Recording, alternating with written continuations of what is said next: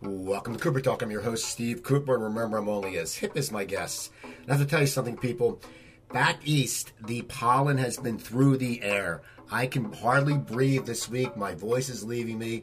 And what's funny is, when I moved to LA years ago, when I lived in LA, everyone said, There's so much fog in LA. There's so much smog. You're not going to be able to breathe. And I'm going to tell you something. The quality of air in the last week in South Jersey, 10 minutes from Philadelphia, is a lot worse than LA ever was.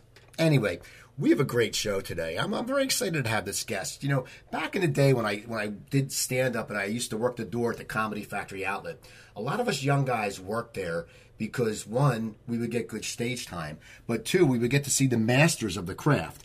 And this gentleman used to come in through there and play in Philadelphia, and he was always just so great to watch, and, and he's he's legendary. And he has a great book called Confessions of a Comedian.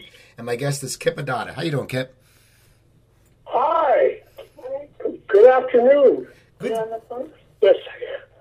Good to uh, good to finally get to talk to you. I know we we I, we had a little miscommunication there, but it's good to have you on. And, and now, how how's LA today? Is is the weather beautiful? Well, the, the, the weather's cold here today, and uh, uh, it, it's, uh, it's just the change in temperatures is a so It's do a 40 degree change from one day to the next. So it's difficult to keep one's health in shape. Right. So so now you you came out with your book, Confessions of a Comedian, and what I've been seeing on your Facebook posts and and people have been loving it. What what made you decide that you were going to write a book? I mean, you've had a very long career. I mean, I believe you did the Tonight Show like 21 times. You did Mike Douglas like 15 times. What made you decide that now was the time for Kip Addotta, legendary comedian, to write a book? Well, uh, I wanted my story to be out there. I wanted uh, people to know where I came from, what I was about, uh, the serious and uh, side of me, and uh, the funny side of me, and uh, and that's that's why I thought it was time to write my autobiography, and it is available on Amazon. Kip Addotta, Confessions of a Comedian, and uh, people always have trouble spelling my name. Kip is K I P is in Peter, and then Addotta, A D D O T T A. Thank you. So now, when you're going to write this book, when you start to write this book, where do you start? Because you've had such a long career. What do you want to decide what you want to focus on? Like, what made you get into stand up comedy? What was, I mean, why did you decide to do comedy? What was it that made you love the art of performing in front of people? I uh, I used to watch the comedians on uh, the Ed Sullivan Show, and I thought, well, that was, that was just the greatest thing in the world. But uh, I never really thought that I could do it. I just enjoyed. Uh,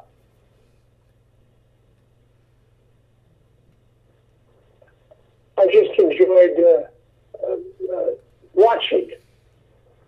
Then uh, later on, I yes, sir. I'm here. Yeah, you were about to say something. No, no. You said later on. You said you watched him on the, the Ed Sullivan Show, and then later on.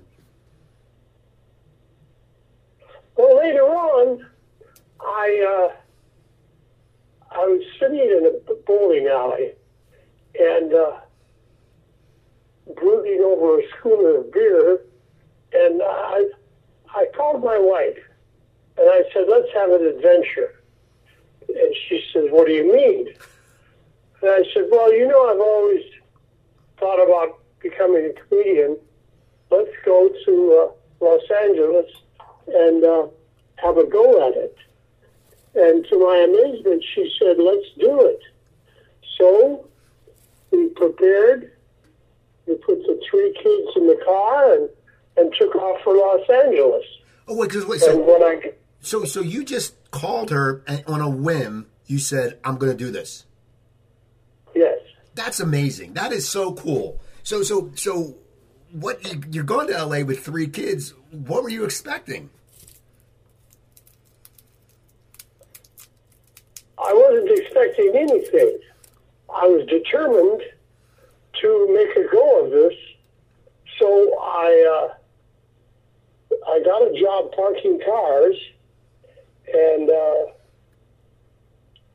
uh, at, at during lunch hours, and someone told me about this new comedy club that had opened up called the Comedy Store, and uh, my wife and I went there and w- watched the show, and I began going there and doing uh, little five minute sets at 1 a.m. in the morning, and and uh, gradually, uh, slowly but surely, uh, uh, wrote material that began to work, and uh, uh, uh, most of my compatriots were doing one set a night. I would do, I would go to five different places a night and do sets because after all, I've got a wife and three children to support, so I had to I had to do things as quickly as possible. so who who were some of your uh, when you were starting out? Like who was who was your group? Like who were some of the guys that you were with back then? Oh wow! Gee, there's so many. David Brenner and uh, Steve Landesberg and uh, Steve Martin, and my favorite was uh, Steve Martin, and uh, just all the guys really. Bruce Baum, and uh, uh, we, we all worked out together. So, so you're working out with them. Now, you said you're doing four or five sites a night. When did you start noticing that you were getting really good at this? And when and when did you sit there and say, "Okay, this is my destiny"? Well, I uh, it wasn't really my destiny; it was my determination. I was determined to uh, make this happen, and uh, I uh, got connected with, with a, ma- management company, and it turned out to be the most powerful management company in the world at that time, and uh, and that was a stroke of luck because uh, they connected me with these uh, very well-known acts like Neil Sedaka and uh, the Carpenters and uh, uh, so on and so on and so on. Lou Rawls, uh, uh, Andy Williams, and I would tour with them, and uh, and I would do television. I was I was on the road constantly, uh, and back in LA doing doing television. If you at that time there were three networks and then syndication, and uh, over the years I have done over seventeen hundred and fifty appearances on national and syndicated television. So. Uh,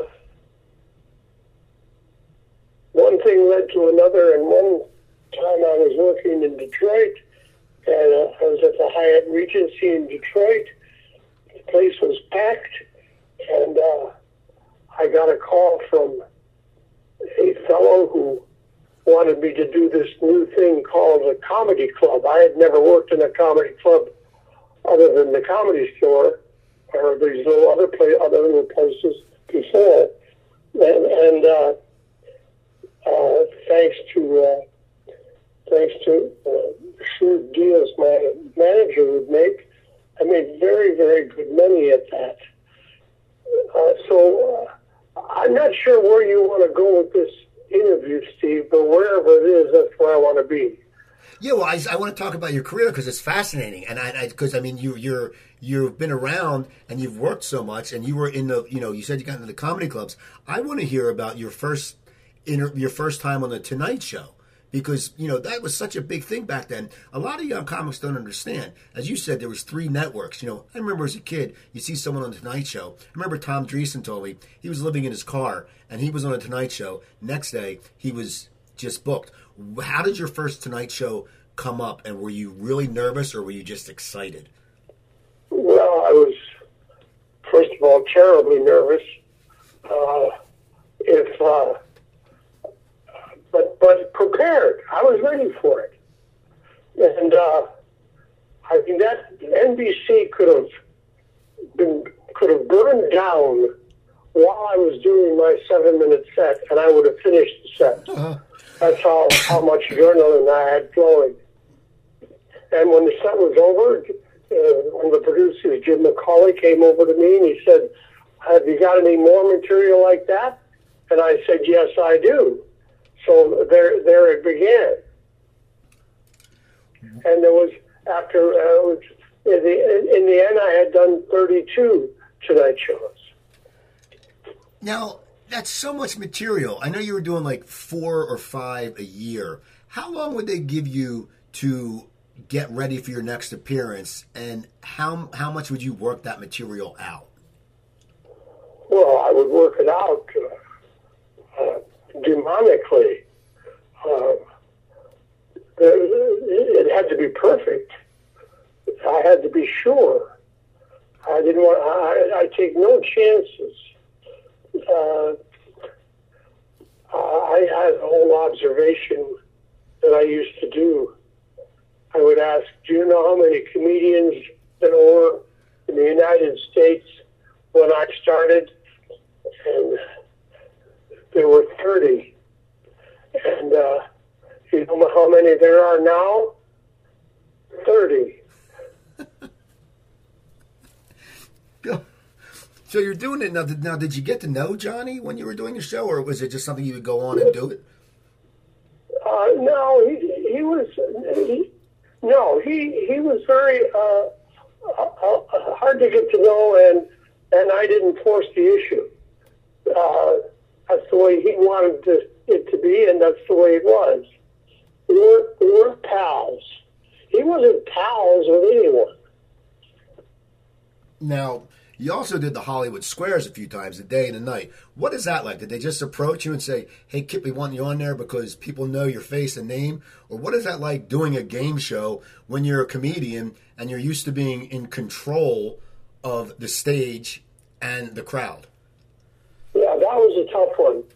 Uh, I got that because I had a feature article in uh, People magazine, and uh, uh, so Scott Sternberg, uh, producer of the show at the time, called me and asked me on. Um, I didn't really understand that the jokes that uh, the people in the squares were doing were written for them. I didn't. Uh, uh, you know, the host would say, okay, we've got to, oh, when the contestant would say, Paul Lynde, and all right, and uh, would pull out a, a card with a Paul Lynde question on it, especially made for Paul Lynde. So that was all set up in advance, and uh, uh, I just wasn't very good at it. I did it, I did it four or five times never really uh, scored big. Now, now you you know you, you were opening for the the Sedaka and all those acts, and then you said you went to the comedy clubs. What was the transition like at that time to comedy clubs? And how many were there when you when you first started working the clubs? How many comedy clubs were there? There probably wasn't a lot. Well, one in Detroit, one in Cleveland, uh, and uh, uh and the ones in Los Angeles, and that's about it. And there was the improv in uh, New York. But uh, there weren't there weren't many of them, but that's okay. I was I was uh, working uh, with these big acts uh, and, and doing uh, stadiums and uh, working to fifteen thousand people. And then working it really didn't matter to me how many people, if they're 200 or 15,000, it, doesn't matter. Now, as a comic, though, because we all depend on our timing and that the laughter, you know, because laughter goes on and you get applaud breaks. When you compare to playing in front of 200 people to 15,000 people, when a joke kills, it must really kill. And how, as a comic, do you adjust that for your timing? Because the laughter must just swell and swell. Well, when you get, you're, you're absolutely right, Steve. Uh, when you have a large audience, what would be 10 minutes of material in a smaller venue turns out to be a half hour's worth of material in a large venue because of the long rolling laughs. And you have to time yourself to. Woody Allen says comedians don't have timing. The audience just determines the timing. That's true, though. You're right. You always see these acts who say, I have 30 minutes. I remember I work with these kids. I got 30 minutes. Then they go on stage and they bomb and they have seven minutes. And you go, yeah, right. you don't have 30 minutes until you sit there and you know when it's complete silence, you can do 30 minutes. So, what was the life like on the road back then? I mean, it was probably different. Comedy was, you know, it wasn't as PC now. People were going out, they were having fun, they were drinking, they were watching shows. What was it like being on the on the forefront of the comedy clubs? I mean, it must have been an amazing experience. Well, it's amazing. It's dangerous. It's exciting. It's, um, you know, as I recount in the book, uh, I I've been shot at three times while I was on stage. No, no, on uh, stage. Wait, you were shot at on stage. Yes, sir. Okay, you got you just tell. I know it's in the book, but just tell me one of those stories because that I would I would I would never get back on stage again. Well, uh, when you have uh, an audience, uh, men and women, and you have liquor and uh, cocaine and uh, in their systems.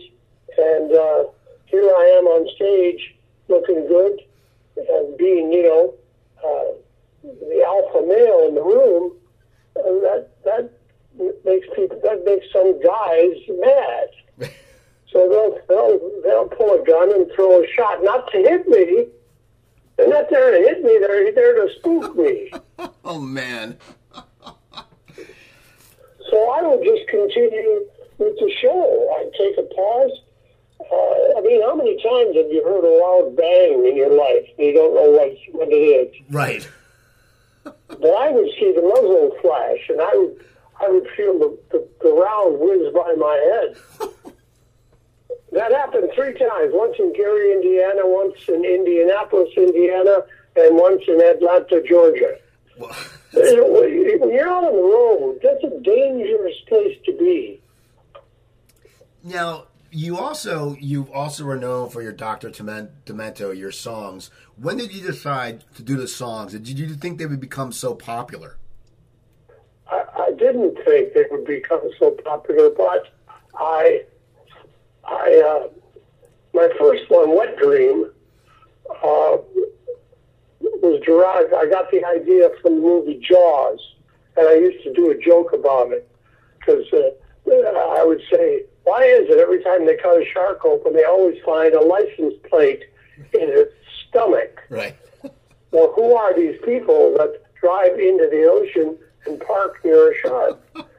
so I started writing this thing. It took me six months to write, and. Uh, uh, I sent it to a, uh, I sent a cassette of it to a radio station in uh, WMJI in Cleveland, and uh, they, John Lanigan was the host of the show, and he put it on the air, and it became the most requested song in a five-state area.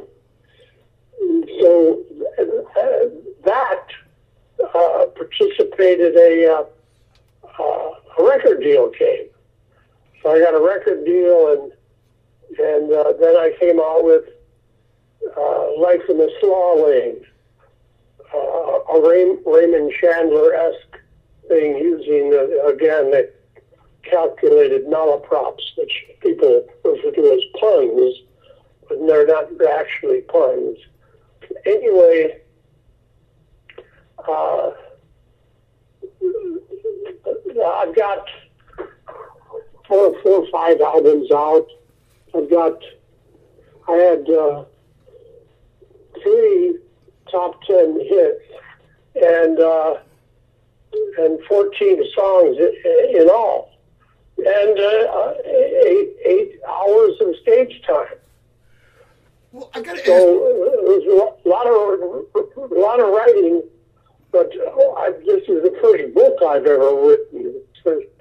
Totally different exercise. Yeah, what is it different? Because you wrote, you know, you've written songs, you've written comedy. When you write a book, it's more your story. You know, you already know you're a good comedy writer. You already know your songs are popular. When you sit there and, and have to look at writing a book, how do you pull your the your natural funniness away from there so you can write a story which you want to be funny because you're a funny person because you're a good comedy writer, but you don't want to be a joke like a joke book. How do you find? How did you find your voice for this book?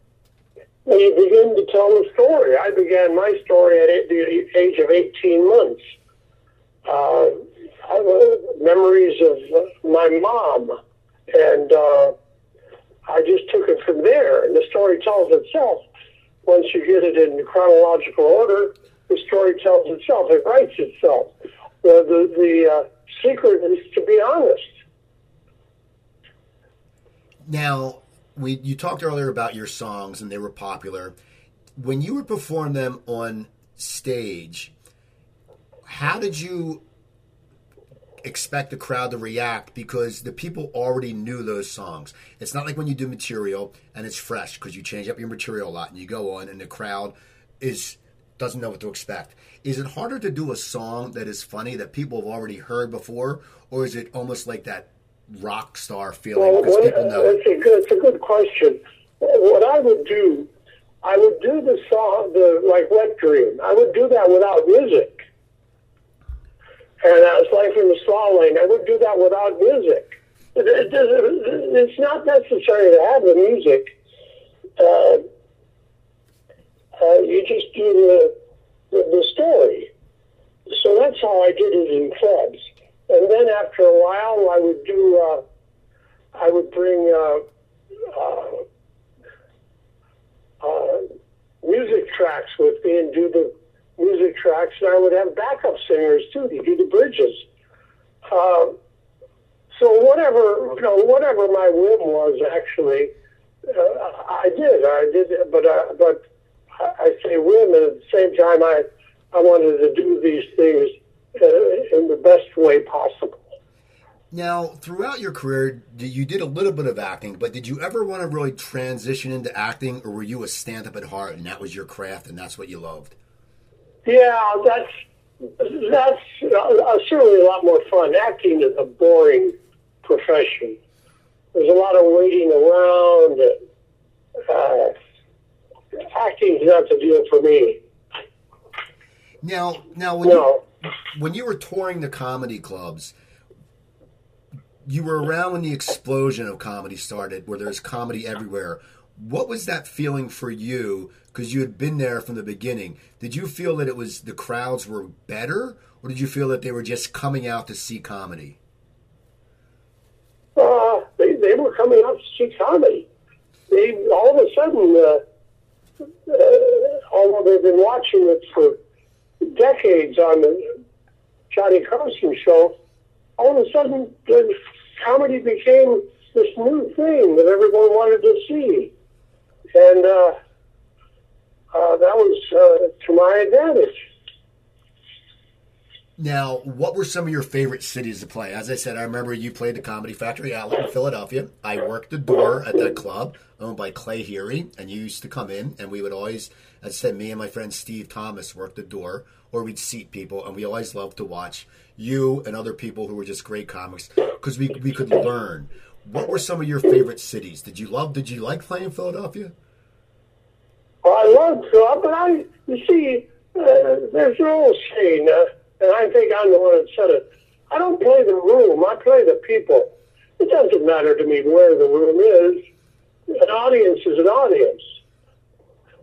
And uh, if you think that uh, audiences are smarter in one place than they are in the other, you'd be wrong.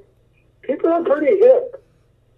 Now, how often were you writing when you were on the road? Did you constantly write, and were you always pop, put, popping in a new bit in your act, or how did you mix into your new material? Well, everything new, and that's another very good question. Any new joke I put first, I'd give it the toughest slot in the act. The opening joke would be the new joke.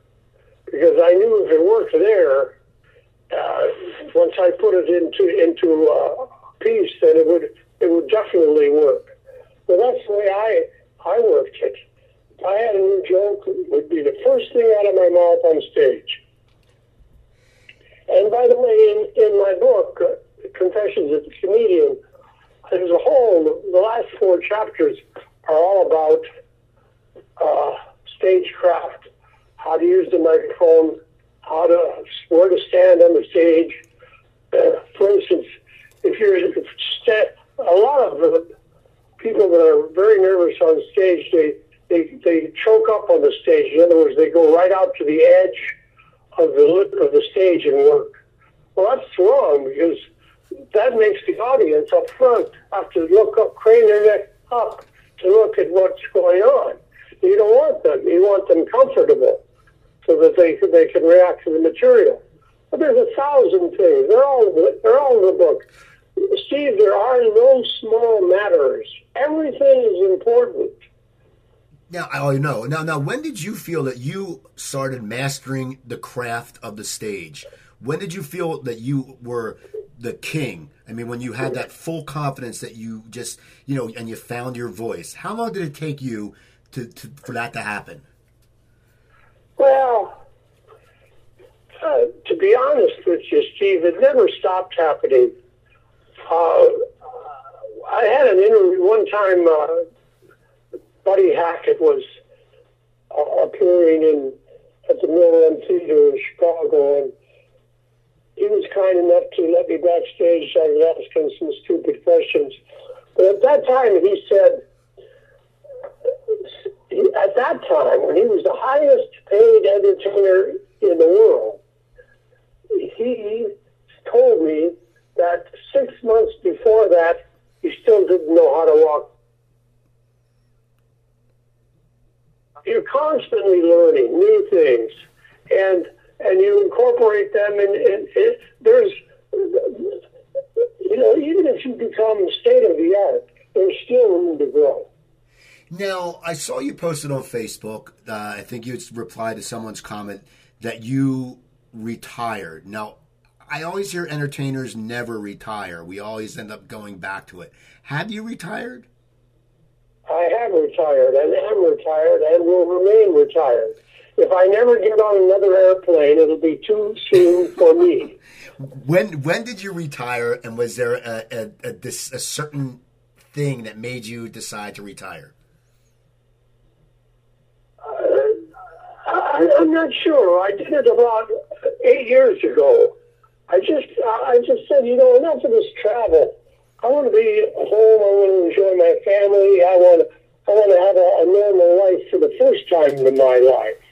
You know, I was on. I had my own apartment when I was 15. Uh, so I've always been a, a worker bee, and I I've worked enough. I've saved enough so that I don't have to. Uh, I don't have to travel. And you know, there, there's another old saying that all performers have to perform. That's not true. I don't have to perform. Right. now, looking back at your career, what would you say were your three, if, in your eyes, and it could be something small, it could be something big, what would you say if you can pick three? What were your three biggest accomplishments in your stand up career in for you, not for people recognizing you or stuff like that, but for you personally, what are your three biggest accomplishments? Hmm, that's a tough uh, I, I, I can't answer that. My my finest accomplish, accomplishment is raising my family. That's the one I'm most proud of uh, professional accomplishments.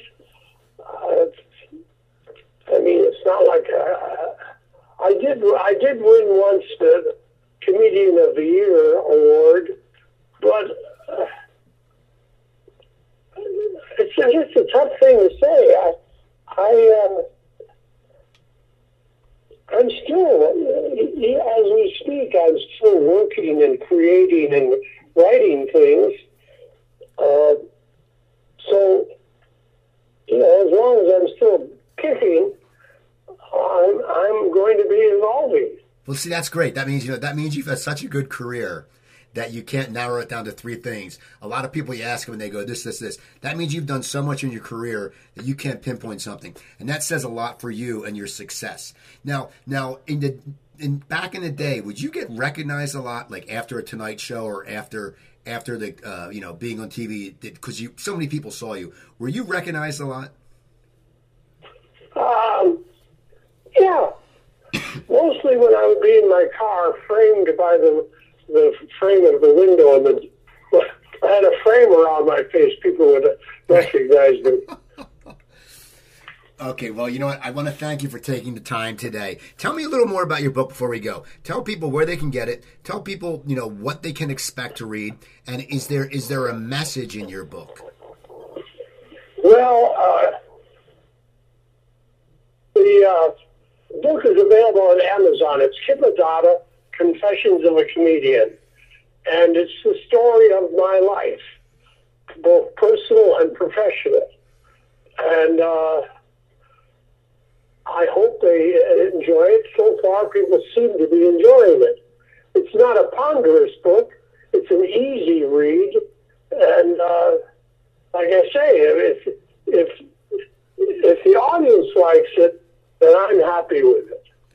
I think it's great that you're actually also talking about the stagecraft because you know you're bringing in what you know and you, are someone who's done it. And i think that's such a great added that's like so much of, of, a bonus. Like someone when they get your book is like buying two books sort of.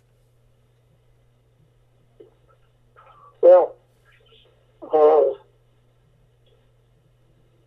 it's tough to read a book. I mean uh, my lady love reads a, a, a large book every day and a half but a lot of people don't read anymore but they're reading my book because I say it's not ponderous and we've got an audio book up to be coming out soon. So that, that will be up. So it's on Amazon. It's Kip Addotta, Confessions of a Comedian, and it's not expensive. Like because I want, I, I want to be uh, available to a wide range of people. I love the fact that also I saw on Facebook if someone sends you it in a self-addressed stamp envelope, no, you if someone sends you a self-addressed stamp envelope, you'll give an autograph and they can glue it on their book, right? I have a, a, process that I can autograph their book. Yes. Well, that's awesome. And I'm happy happy to do so. Great. Well, you know, I want to thank you, Kip. Now, now your your website is uh, kipaddotta.com. You're on Facebook. And uh, people, please go check him out. Go look on, you know, look at his old work. He has a bunch of CDs out. He has uh, he has rare footage uh, on his website you can get live from Maximum Security. So please, people, if you love comedy and if, if, if you just want to find out about comedy, go buy his book. Find out from a legend. People, go check out Kip Addotta. Go to my website, coopertalk.net. You can find uh, 680 episodes. Email me at cooper at coopertalk.net. Twitter, I'm at Cooper Talk. And don't forget my other website, stopthesalt.com. Remember when I had that heart scare a few years ago? That was six years ago almost. I wrote a cookbook, 120 low sodium recipes, easy to make, no pictures to intimidate you.